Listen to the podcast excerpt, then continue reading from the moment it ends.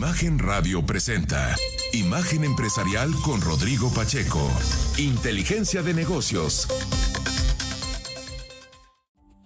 Muy buenos días, me da mucho gusto darle la bienvenida a Imagen Empresarial en esta mañana de lunes 17 de julio. Como siempre tenemos mucha información de economía, negocios y finanzas. Como siempre invitarle a que me escriba, me encuentra en Twitter en arroba Rodpack, también en Threads en Soy Rodpack y por supuesto también en Instagram como Soy Rodpack. Y como siempre invitarle para que nos envíe un correo para participar como entrevistado. Entrevistamos todos los viernes a pequeñas y medianas empresas. Nos pueden enviar un correo en emprendedores.rodpack.gmail.com. Y esta mañana quiero enviar un saludo a Hermosillo, Sonora. Ya nos escuchan a través del 90.7.2 del FM. Un abrazo a Belardo Rodríguez y a todo el equipo que le encabeza allá en Hermosillo. Y comenzamos con el resumen del programa. Mire, primero le cuento que el National Bureau of Statistics de, China reportó, pues ya lo digo en inglés, es de China, entonces of China tendría que ser. Es muy chistoso, ¿no? Porque fue el National Bureau of Statistics de China. Es muy extraño. Pero bueno, el punto es que es básicamente el INEGI de China y reportó que en el segundo trimestre la economía de ese país creció. Deme dos segundos. Ahora sí, disculpe usted arrancando. Eh, se me cerró la garganta, pero bueno, le contaba que la economía de China creció 6.3% en el segundo trimestre. Esto marca una desaceleración con respecto a lo que se estimaba. Se creía que iba a crecer arriba del 7%. Eh, trimestre a trimestre eh, únicamente avanzó 0.8% y esto marca una cierta desaceleración. Tampoco crecieron tanto las exportaciones y en ese contexto, bueno, pues hay datos que hablan de una economía que no está, eh, digamos, acelerando como se pensaba. De hecho, por ejemplo, algunos otros datos es que la desocupación en China se ubicó en 5.2%, bastante alta, y entre los jóvenes tienen un problema, 21% de desocupación. Es realmente dramático y bueno, pues hay preocupación porque además, siendo China la segunda mayor economía del planeta, muchos países dependen de ellos, ¿no? De que sigan importando de manera significativa. Eh, por ejemplo, Brasil, en el caso de México es el segundo socio comercial, pero importamos más, mucho más de lo que exportamos, así que ahí como mercado de exportación pues no es tan preocupante. Pero el hecho es que, eh, por ejemplo, la producción industrial subió 4.4% en el sexto mes del año, lo que implicó un mayor ritmo desde el 2.7%. Tienen problemas en el sector inmobiliario y bueno, un asunto a considerar. Por otro lado, y en otros temas, le cuento que el vocero de la presidencia, Jesús Ramírez, dijo en una entrevista con Reuters que el gobierno ya no está interesado en comprar los activos que estaba vendiendo Citibanamex. Eh, era evidente, el, funcionario detalló que esta decisión se dio porque Citigroup, la actual dueña del banco, tomó un camino distinto a la venta. Ya lo sabíamos, ¿no? Era complicado, generaba mucho ruido en el sistema financiero mexicano, sobre todo una intervención de este tipo y pues digamos ocurrencia, ¿no? Porque de repente se hacía matemática y se decía, no, lo que pasa es que va a pagar 2 mil millones de dólares, los descontamos a los 7 mil millones de dólares que más o menos es el precio que estimamos y a partir de ahí eh, podríamos comprar, decía el gobierno federal, al eh, banco, bueno, a los activos que estaba vendiendo en 5 mil millones de dólares. Evidentemente, pues no era así, eh, el cálculo fiscal no estaba sencillo, Citi de manera inteligente pues decidió mejor patear la lata hacia adelante, luego de que estaba a punto de mm, cerrar el acuerdo con Germán Larrea, el eh, dueño de Grupo México. Y bueno, pues vimos ahí una serie de situaciones, eh, primero porque le tomaron el control de las vías allá en, de Ferrosur, digamos, eh, en el contexto del transísmico, y además, bueno, pues había ahí cierta tensión, el hecho es que finalmente eso ya no ocurrió. En, reportó resultados trimestrales Citigroup y esto fue lo que dijo Jane Fraser con respecto al eh, tema de México y la oferta pública inicial. We should complete the process of separating the two businesses fully next year in preparation for the IPO. And I'm pleased with the progress on the ground. We are about to begin acceptance testing on the new systems for the retained businesses. All this means that by year end, considering how far the divestitures and wind downs have progressed, legacy franchises will have materially reduced its exposures and primarily be down to Mexico, Poland, Korea, and the elimination of the remaining stranded costs. Bueno, pues ahí la escuchamos a la presidenta global de Citi. Dice que deberían completar el proceso de separación de los dos negocios por completo el próximo año en preparación para la oferta pública inicial. Dice, estoy satisfecha con el progreso sobre el terreno. Estamos a punto de comenzar pruebas de aceptación de los nuevos sistemas para las empresas eh, que se han mantenido. Todo esto significa que para final de año, considerando cuánto han progresado las inversiones y liquidaciones, las franquicias heredades habrán reducido significativamente su exposición y se reducirán principalmente a México, Polonia y Corea del Sur y la eliminación de los costos varados restantes. Un dato importante es que la separación de Citi y otros negocios aumentó los costos de la empresa, llevando a que sus utilidades del periodo cayeran 36% entre abril y junio, quedando en 2.900 millones de dólares. En tanto, los ingresos subieron 1%, estamos hablando de 19.400 millones de dólares. Ahí, eh, obviamente, estamos hablando principalmente del negocio en Estados Unidos. Por otro lado, eh, hubo un Spaces el viernes, ahí lo estuve escuchando, de, que realizó Elon Musk, obviamente a través de Twitter, eh, para hablar de XAI o X Inteligencia Artificial, sería el nombre en español, de la compañía con la que busca competir contra OpenAI y Google y que mm, ha puesto, por ejemplo, en el caso de OpenAI, el chat GPT y BART. En tanto, el empresario destacó que la competencia es buena y esto fue parte de lo que dijo. Well, we're, we're, we're trying to make something. I mean, we're just starting out here, so this is you know kind of really uh, embryonic um, at this point.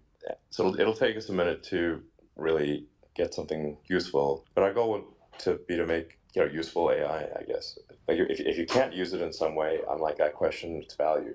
So it's, it's we want it to be useful, useful tool for, for people um, and um, consumers and businesses or whoever. And um, you know, as as one of you know, as was mentioned earlier, that there's I think there's some value in having uh, multiple uh, entities you, you don't want to have a unipolar world where just one company kind of dominates uh, in, in, AI. Like you want to have some competition.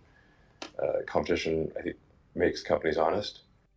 Así que bueno, pues ahí dice que están arrancando, que es un embrión. Eh, dicen nos tomará un momento tener algo útil, pero buscamos que la inteligencia artificial sea útil. Si no la puede usar, cuestionaría su valor. Esperamos que sea útil para las personas, para los consumidores. En fin, también mencionó que utilizará los propios datos de Twitter para entrenar a su inteligencia artificial, eh, cosa que ya está ocurriendo, ¿no? En parte eso explica que hayan puesto estas restricciones a la cantidad de tweets que se pueden leer para las cuentas verificadas y no verificadas. Claro, eh, no tiene mucho sentido desde el punto de vista eh, de los usuarios y de lograr crecer mercado.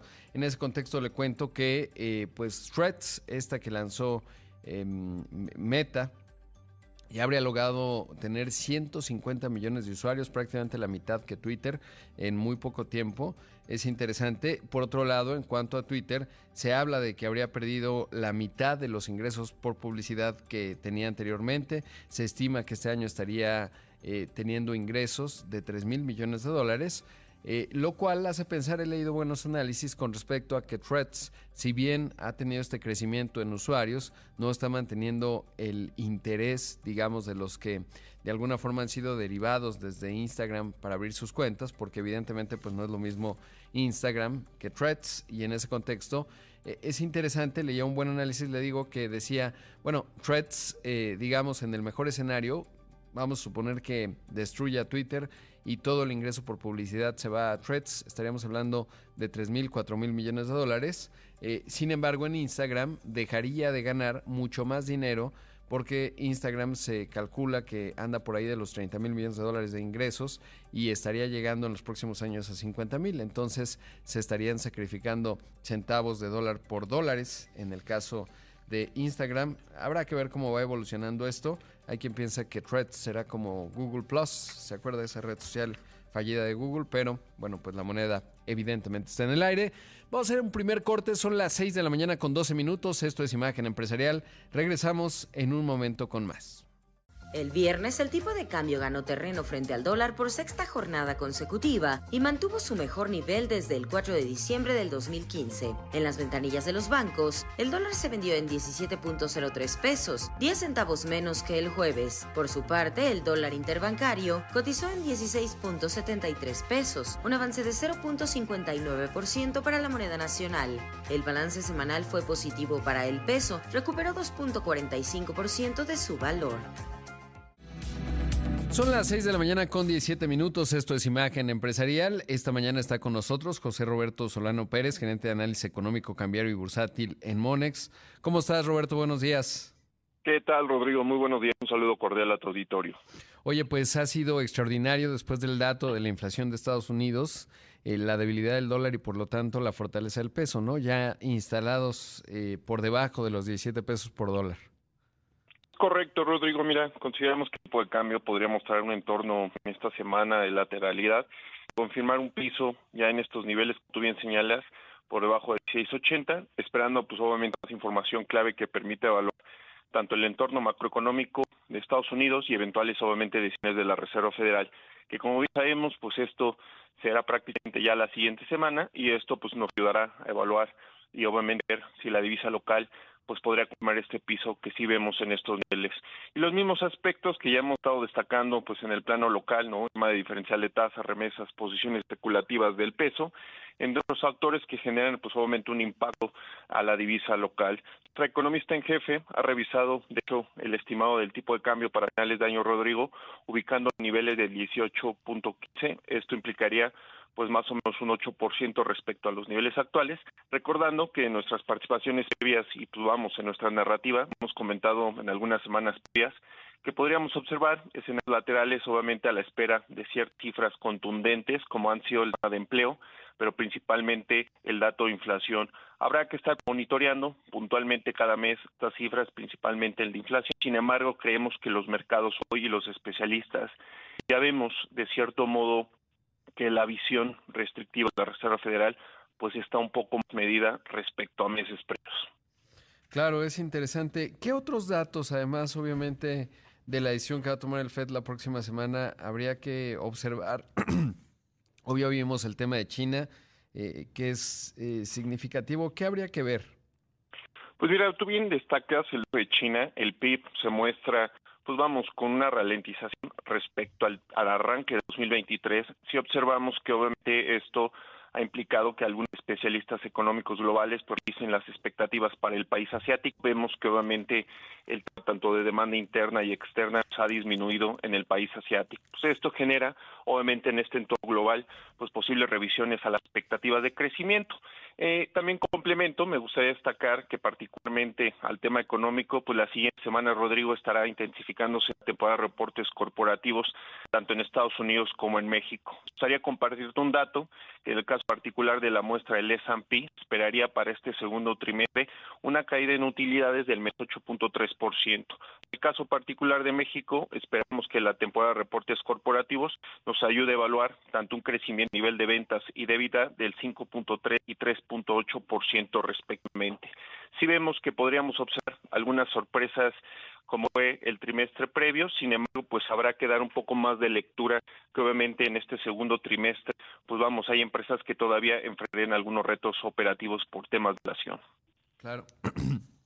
Y observando el tipo de cambio es interesante porque si bien obviamente estamos hablando de una debilidad del dólar, eh, la fortaleza del peso sí destaca, ¿no? Ahora estoy viendo el real brasileño, el peso colombiano, obviamente también ha tenido una apreciación con respecto al dólar, pero no están en niveles de hace seis años, siete, más de siete años como México. Y eso es interesante. ¿Cómo explicar eh, la fortaleza del peso? Pues mira, hay factores externos e internos. El tema, como bien platicábamos, la, la visión restrictiva de la Reserva Federal, pues sigue siendo un factor importante, como tú bien apuntas, para ver este debilitamiento del dólar. También vemos que en términos locales, pues el crecimiento económico ha sido superior a lo estimado. También vemos este famoso diferencial de tasas, factores de remesas, posiciones especulativas del peso, entre algunos otros que se suman a esta fortaleza del, de la visa local. Habrá que estar actualmente monitoreando el tema de las cifras económicas, como bien hemos estado observando, tanto empleo como inflación son dos eh, variables que han generado un impacto importante y han sido factores para contribuir de corto plazo a estos rompimientos del entorno lateral que observamos en el tipo de cambio.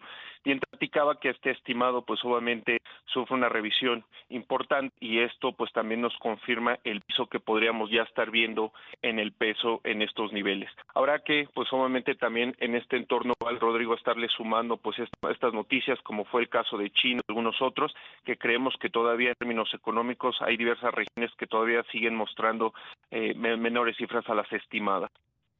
Claro, sí, es, es realmente interesante lo que estamos observando y sobre todo pues que finalmente el peso mexicano pues se convierte en un referente para, para muchas otras, eh, para transacciones, sobre todo por las características del país, una economía exportadora, a diferencia, por ejemplo, de Brasil y Colombia que los mencionaba, eh, en donde son eh, economías vinculadas a materias primas, hay que ver cómo les pega ahí el, el, el tema de China, por supuesto, pero sobre todo porque pues incluso Brasil tiene una tasa de referencia más alta que la de México y una inflación más baja, pero aún así eh, interesante, digamos, pues esta apreciación que ha tenido el peso, destacando pues en el conjunto, por ejemplo, latinoamericano, ¿no? Y en ese contexto, eh, eh, pues empieza a haber obviamente eh, alertas en el sector exportador mexicano, etcétera, en términos de lo que puede impactar, obviamente en el sector turístico, le resta algo de competitividad, pero al mismo tiempo, eh, eh, pues digamos, hay ciertos posicionamientos, pero pues así funciona, ¿no? Es un precio y la alternativa sería bastante peor, es decir, intervenir para abaratar, para más bien encarecer el peso y, y, o abaratar más bien al peso y mantener cierto grado de competitividad en estas áreas no parece que sería necesariamente buena idea, pero bueno, habrá que observarlo. Gracias, Roberto. Rodrigo, gracias. Un saludo cordial a tu auditorio y excelente semana a todos. Ahí escuchamos eh, a José Roberto Solano Pérez, gerente de análisis económico, cambiario y bursátil en Monex. Mire, le cuento que se acaba de comunicar hace unos momentos que Rusia se salió del acuerdo que permitía que Ucrania exportara eh, productos agrícolas eh, por el Mar Negro. Y esto es importante sobre todo porque pues le va, a presionar los precios de los alimentos a, nivel global. Ya le contaba desde el viernes que, eh, por ejemplo, el norte de África y África en general son muy sensibles, digamos, a este tipo de situaciones, sobre todo porque si bien pueden subir los precios a escala global de ciertos granos, trigo, eh, semillas de girasol, etcétera, que es parte de lo que exporta Ucrania y que en el contexto de la invasión de ese país por parte de Rusia, bueno, pues tenía, no puede sacar, digamos, exportaciones a través del Mar Negro. Y ahora, em, bueno, Turquía había negociado un acuerdo eh, obviamente bajo los auspicios también de la Organización de las Naciones Unidas, que eh, venció pues ya en julio y no se logró renovar. Evidentemente eh, Rusia impuso algunas condiciones, como que le dieran acceso a, a fertilizantes, etcétera o al menos esa es la postura del gobierno de Vladimir Putin y en ese contexto pues no se logra el acuerdo y puede haber cierta presión en los alimentos a escala global, pero particularmente le digo en algunas zonas. Y en ese contexto también mencionar, ya que estamos hablando de Ucrania, que hubo un nuevo ataque con respecto al puente que conecta a Rusia con la península de Crimea este es un puente que en su momento inauguró Vladimir Putin, es considerado como motivo de orgullo para Rusia y evidentemente sufre un segundo golpe significativo. La ofensiva ucraniana, por cierto, pues no ha sido tan rápida ni tan exitosa. Evidentemente hay debilidad de Rusia eh, luego de este esta rebelión que encabezó Prigozhin en contra de Vladimir Putin y en ese contexto, eh, eh, digamos, en general parece que fue positiva la reunión de la OTAN que se dio la semana pasada en términos de las eh, promesas que recibió Ucrania, eh, no solo para vislumbrar en el horizonte lejano que pueda pertenecer a la OTAN, sino también en términos del compromiso de armas que le están enviando y en ese contexto eh, pues todo ello tiene que ver con la economía, sobre todo vinculado al tema de la Unión Europea y por supuesto de la propia Ucrania. Pero vamos a hacer un corte, son las 6 de la mañana con 26 minutos, regresamos en un momento con más. Microsoft fue víctima de un hackeo. En específico, el negocio de nube de la compañía fue afectado por esta situación. Desde la semana pasada, la compañía fundada por Bill Gates reportó que un hacker ubicado en China tuvo acceso a sus sistemas. Como consecuencia, desde mayo de este año, pudo entrar a cuentas de correo electrónico de 25 agencias gubernamentales de la Unión Americana. Entre las dependencias afectadas destaca el Departamento de Estado y el mail personal de la Secretaría de Comercio Gina Raymond. La empresa dijo que ya corrigió el error y que no es necesaria ninguna acción por parte de los usuarios. Sin embargo, indicó que continúan investigando y monitoreando la situación y tomarán medidas adicionales para proteger a los clientes. Ya son las 6 de la mañana con 31 minutos, esto es Imagen Empresarial y esta mañana está con nosotros Juan Pablo Martín del Campo, director general de Trump en México, es en las motocicletas y presidente de la Asociación Mexicana de Importadores y Fabricantes de Motocicletas de recién creación. Juan Pablo, buenos días, gracias por tomar la llamada. Buenos días, muchas gracias, gusto saludarte a ti y a tu auditorio. Al contrario, eh, bueno, primero saber eh, quiénes forman parte y cuál es eh, la lógica de la Asociación Mexicana de Importadores y Fabricantes de Motocicletas. Digo, el nombre lo dice en sí mismo, pero, pero bueno, saber qué, cuál es el objetivo que están planteando. Claro.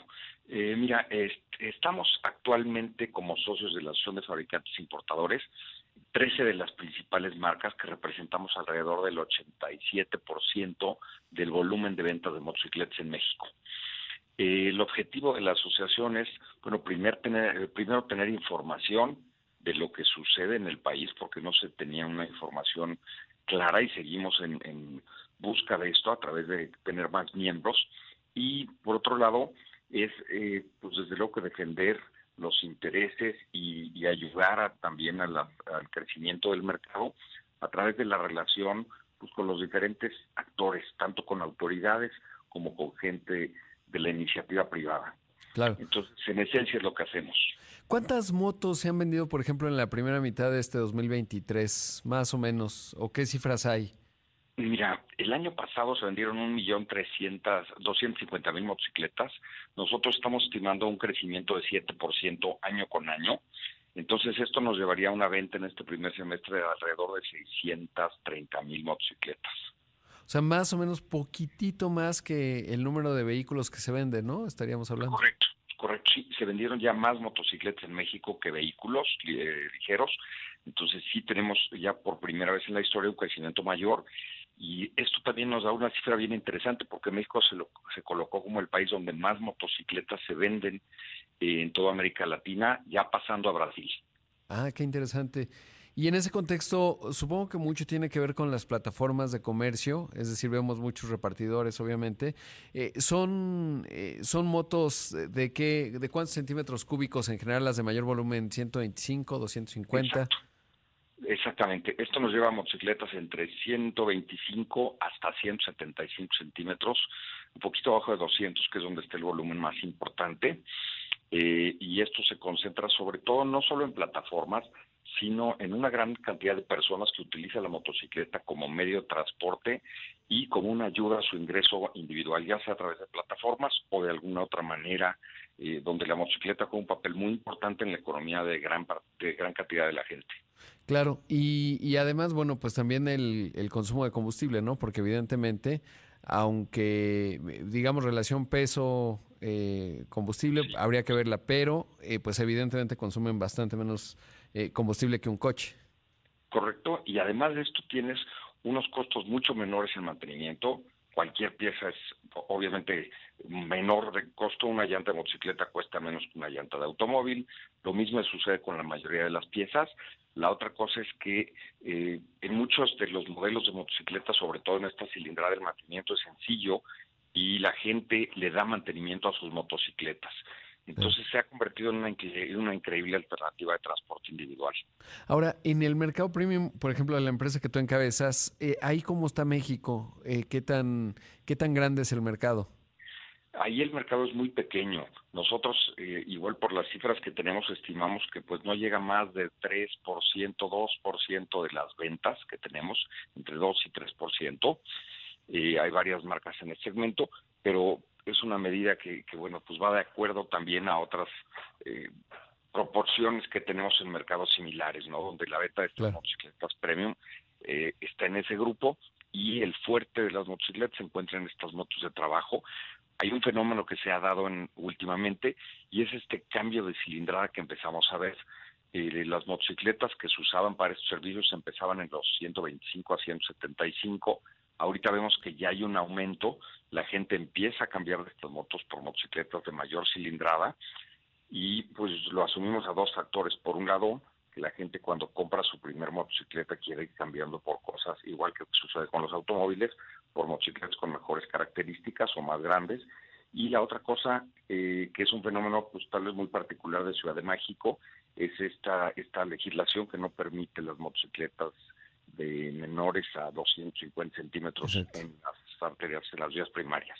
Sí, que bueno, ni se respeta, ¿no? Cuando uno va en periférico, este, pues las ves de todo tipo de motos, que es un, tema. Ahora, eh, ¿qué hay de, o cómo ven ustedes como asociación el tema de, mm, pues no sé cómo decirlo, pero los permisos, si debieran ser diferenciados, sobre todo porque una moto eh, requiere mucho más habilidad, eh, entrenamiento y conocimiento con respecto a un coche, sobre todo por la fragilidad de las motos y porque es muy distinto. Por ejemplo, pues hay que asumir eh, que los coches no te ven, ¿no? Y, una moto no es un coche y el riesgo para el motociclista es mucho más grande. ¿Cómo, y sobre todo por esto que mencionábamos, ¿no? El volumen que ha crecido muchísimo, ¿cómo lo ven ustedes?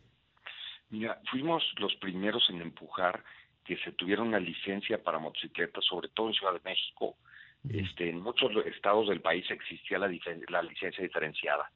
En Ciudad de México, la misma licencia de automóvil te permitía manejar una motocicleta. Entonces creo que como primer paso tenemos, ya logramos una licencia. Para la obtención de la licencia se requiere eh, tener capacitación, hay que tomar un curso, llevar el comprobante del curso para obtener la licencia.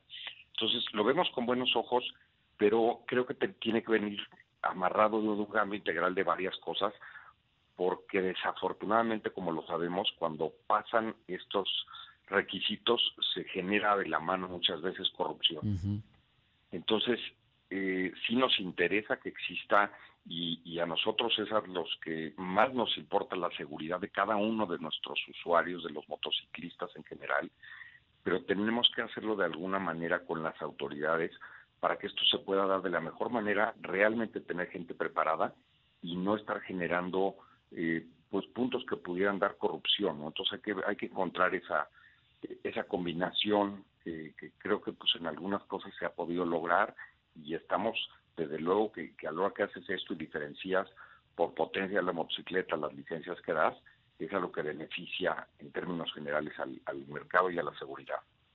Claro, y es que como bien mencionas, eh, por ejemplo, yo conduzco moto, supongo obviamente que tú también, pero de repente hay como ciertas áreas, ¿no? Y hacen, eh, digamos, dispositivos y detienen a todos, cosa que en un vehículo no, no lo hacen, ¿no? Y entonces esto pues se presta mucha extorsión por lo mismo que decíamos, pero bueno, uno también entiende eh, como automovilista, pues uno ve a, algunos que están manejando y pues realmente son un peligro para sí mismos, obviamente, y para los demás, eh, porque no, no hay mucha habilidad, pero tiene que ver con esto que mencionas.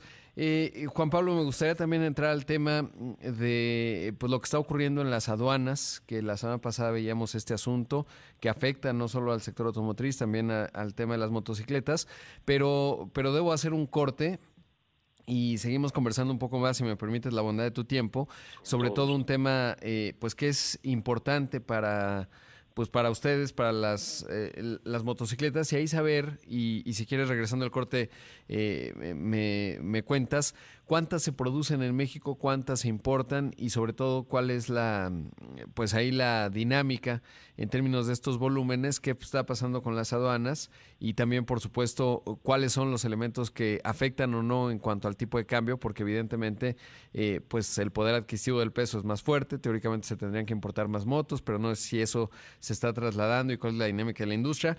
Pero vamos al corte, Juan Pablo, pido la bondad de tu tiempo y regresamos en un momento. Esto es Imagen Empresarial. Esta mañana está con nosotros Juan Pablo Martín del Campo, director general de Trump en México motos muy bonitas, y es presidente de la Asociación Mexicana de Importadores y Fabricantes de Motocicletas. Regresamos. Esto es imagen. Volvemos. El viernes el tipo de cambio ganó terreno frente al dólar por sexta jornada consecutiva y mantuvo su mejor nivel desde el 4 de diciembre del 2015. En las ventanillas de los bancos, el dólar se vendió en 17.03 pesos, 10 centavos menos que el jueves. Por su parte, el dólar interbancario cotizó en 16.73 pesos, un avance de 0.59% para la moneda nacional. El balance semanal fue positivo para el peso, recuperó 2.45% de su valor. Son las 6 de la mañana con 45 minutos. Esto es Imagen Empresarial. Esta mañana está con nosotros en entrevista Juan Pablo Martín del Campo, director general de Trump México y presidente de la Asociación Mexicana de Importadores y Fabricantes de Motocicletas. Juan Pablo, y te preguntaba justo, bueno, pues del tema de las aduanas, eh, cómo, cuál es la dinámica ahí con ustedes y cuántas eh, motocicletas importan y se producen en México. Eh, digamos esos dos aspectos. Perfecto. En México se importan alrededor de 650, 700 mil motocicletas, pero hay que recordar que la parte de la fabricación depende muchísimo también de lo que se importa, porque en muchos casos es lo que se llama CKD o SKD, que son motos armadas, perdón, semiarmadas o totalmente desarmadas. Esto requiere la importación de todos los componentes. Entonces, hemos enfrentado unos retos logísticos muy importantes en las aduanas. Eh, tiene que ver por dos caminos básicamente. Uno, el que es la saturación de las propias aduanas y otro que pues desafortunadamente sí tenemos que decirlo, esta saturación se debe en parte desde nuestro punto de vista a todos los cambios que hemos tenido en la administración de las aduanas. Esto ha generado que se retrasen mucho tanto las cosas de entrada como de salida eh, y nos genera problemas porque no tenemos el suministro ni de los materiales ni de las motocicletas terminadas en el caso de importación y en el caso de exportación también presenta problemas. Recordemos que muchos de nuestros asociados tienen aquí sus puntos de distribución más importantes y de, producción, perdón, para el mundo. Eh, entonces, pues sí tenemos un reto, hemos tratado a través de, la de las diferentes eh, asociaciones de agentes aduanales, con entrevistas con las, las personas directamente en aduana para, para tratar de solucionarlo, pero sí ha sido una cuestión que no ha encontrado una solución fácil. Hay un crecimiento por parte de la industria automotriz. Eh, esto, esta cuestión de semiconductores, en el caso de nosotros no nos afectó tanto, pero creo que el impacto más fuerte que tuvimos durante pandemia, que se empieza a normalizar, tiene que ver con costos de flete. Siguen estando casi 100% más arriba de lo que teníamos antes de pandemia, los costos de flete, pero llegaron a estar 800% más arriba. Entonces, desde el inicio de la pandemia, como industria hemos enfrentado primero toda esta parte de fletes provenientes de Asia y ahora un retraso desafortunadamente en las cuestiones de aduana en México. No, pues qué complicado. Ahora, eh, se importan, ya nos decías, eh, 600 mil em, aproximadamente, obvio. Eh, ¿Y cuántas se exportan? Alrededor de 200 mil motocicletas, 250 mil motocicletas son exportadas. Eh, esto es motocicletas terminadas y de diferentes eh, tipos por parte de varios de nuestros asociados. Claro. Se, supongo que como ocurren muchas eh, cadenas de valor, ¿se importan desde China en particular, desde Asia? Principalmente nuestros proveedores vienen de Asia. Eh, para toda la parte que es manufactura y motocicleta terminada en este segmento de moto de trabajo. Qué interesante. ¿Se produce alguna moto premium en México? Bueno, grande, digamos, de arriba de 250? No. En México la fabricación, el ensamble, sobre todo porque no podríamos hablar de fabricación, se están desarrollando diferentes proveedores. Ah. En un principio las motocicletas cuando se importaban se hacían como un como un SKD medio desarmadas. Ahorita ya se importan totalmente desarmadas y se empieza a hacer la integración ah. de proveeduría nacional.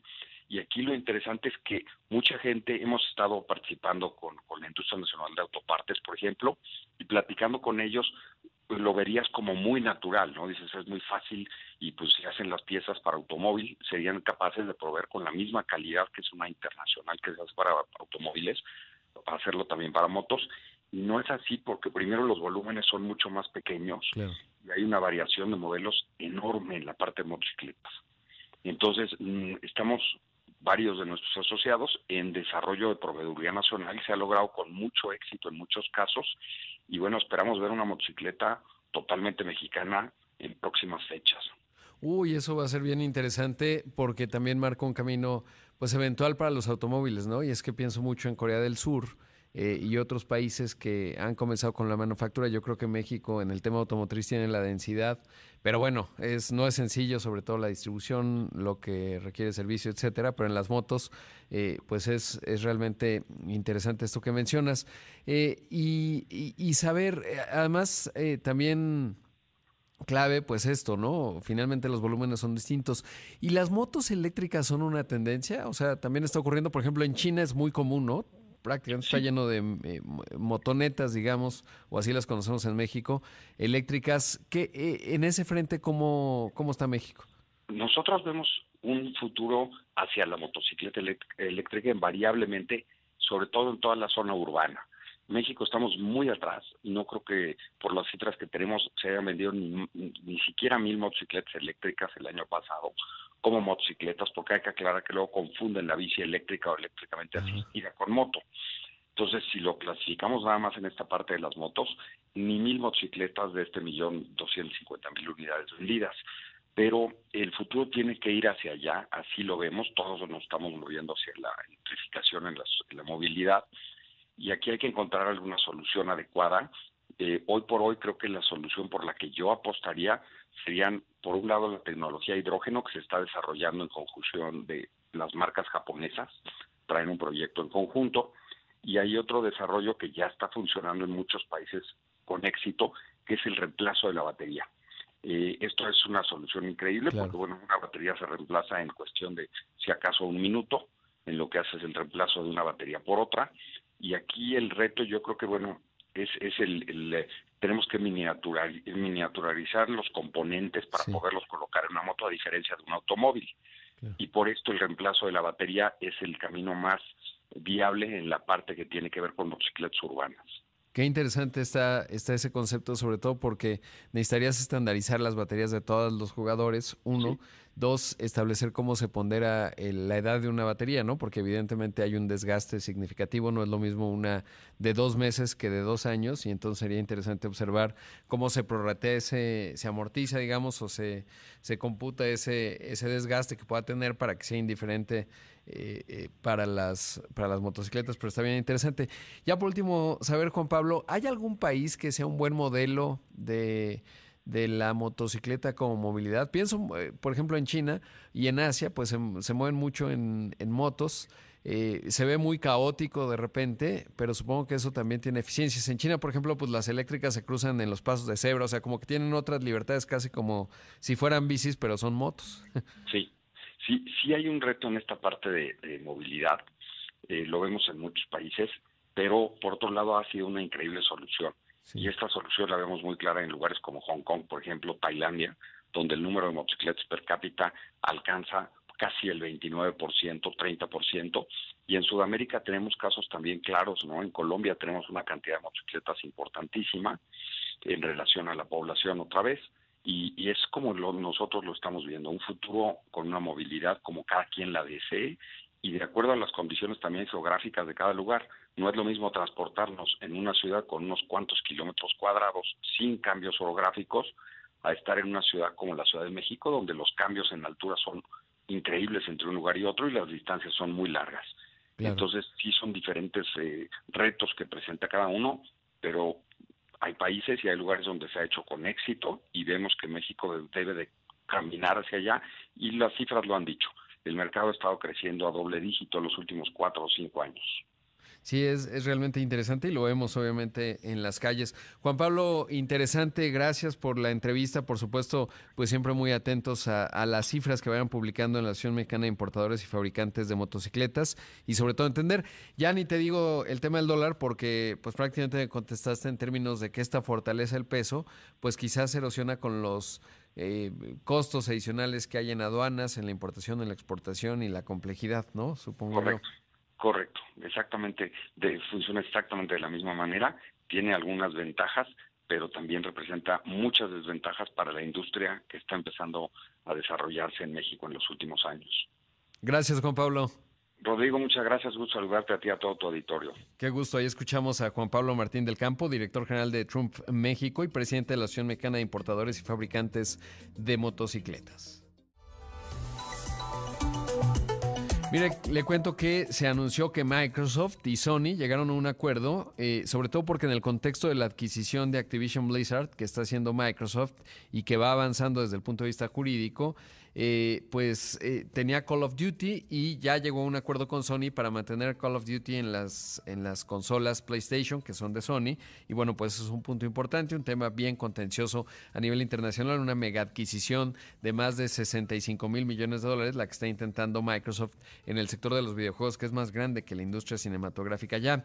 En otros temas locales, le cuento que la calificadora Fitch Ratings, una de las tres importantes a escala global, redujo justamente la calificación eh, de petróleos mexicanos de triple B menos a B más, con un alto grado de especulación de inversión y con perspectiva negativa. Estamos hablando que esto califica 80 mil millones de dólares de, de, las notas internacionales que tiene Pemex, es la empresa petrolera más endeudada, estamos hablando de más de 100 mil millones de dólares. De hecho, leí un buen artículo en The Economist el fin de semana y contrasta, por ejemplo, con el caso de Petrobras de Brasil, que pues es una empresa en otra dinámica. De hecho, Brasil está aumentando su producción petrolera. En el caso de México, Venezuela, pues ha caído muchísimo y no deja de ser interesante, pues la forma ideológica en la que en su momento se vio en Brasil y los resultados 10 años después que se pueden observar, mientras que en el caso de Pemex, pues es una empresa que eh, está en una situación muy delicada desde el punto de vista financiera, financiero, y así lo refleja el análisis de Fitch. Hay otras compañías de calificación como Standard Poor's que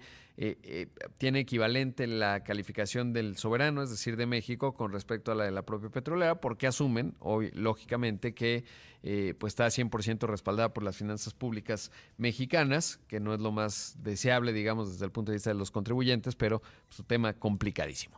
Pero bueno, llegamos al final de una edición más de Imagen Empresarial. Como siempre, agradecerle mucho que me haya acompañado, eh, desearle que tenga un gran inicio de semana, un buen lunes. Quédese con Pascal Beltrán del Río, que tiene mucha y útil información que usted necesita escuchar. Soy Rodrigo Pacheco, lo veo en los distintos espacios de Imagen Radio, también Imagen Televisión. Le reitero que tenga un excelente lunes.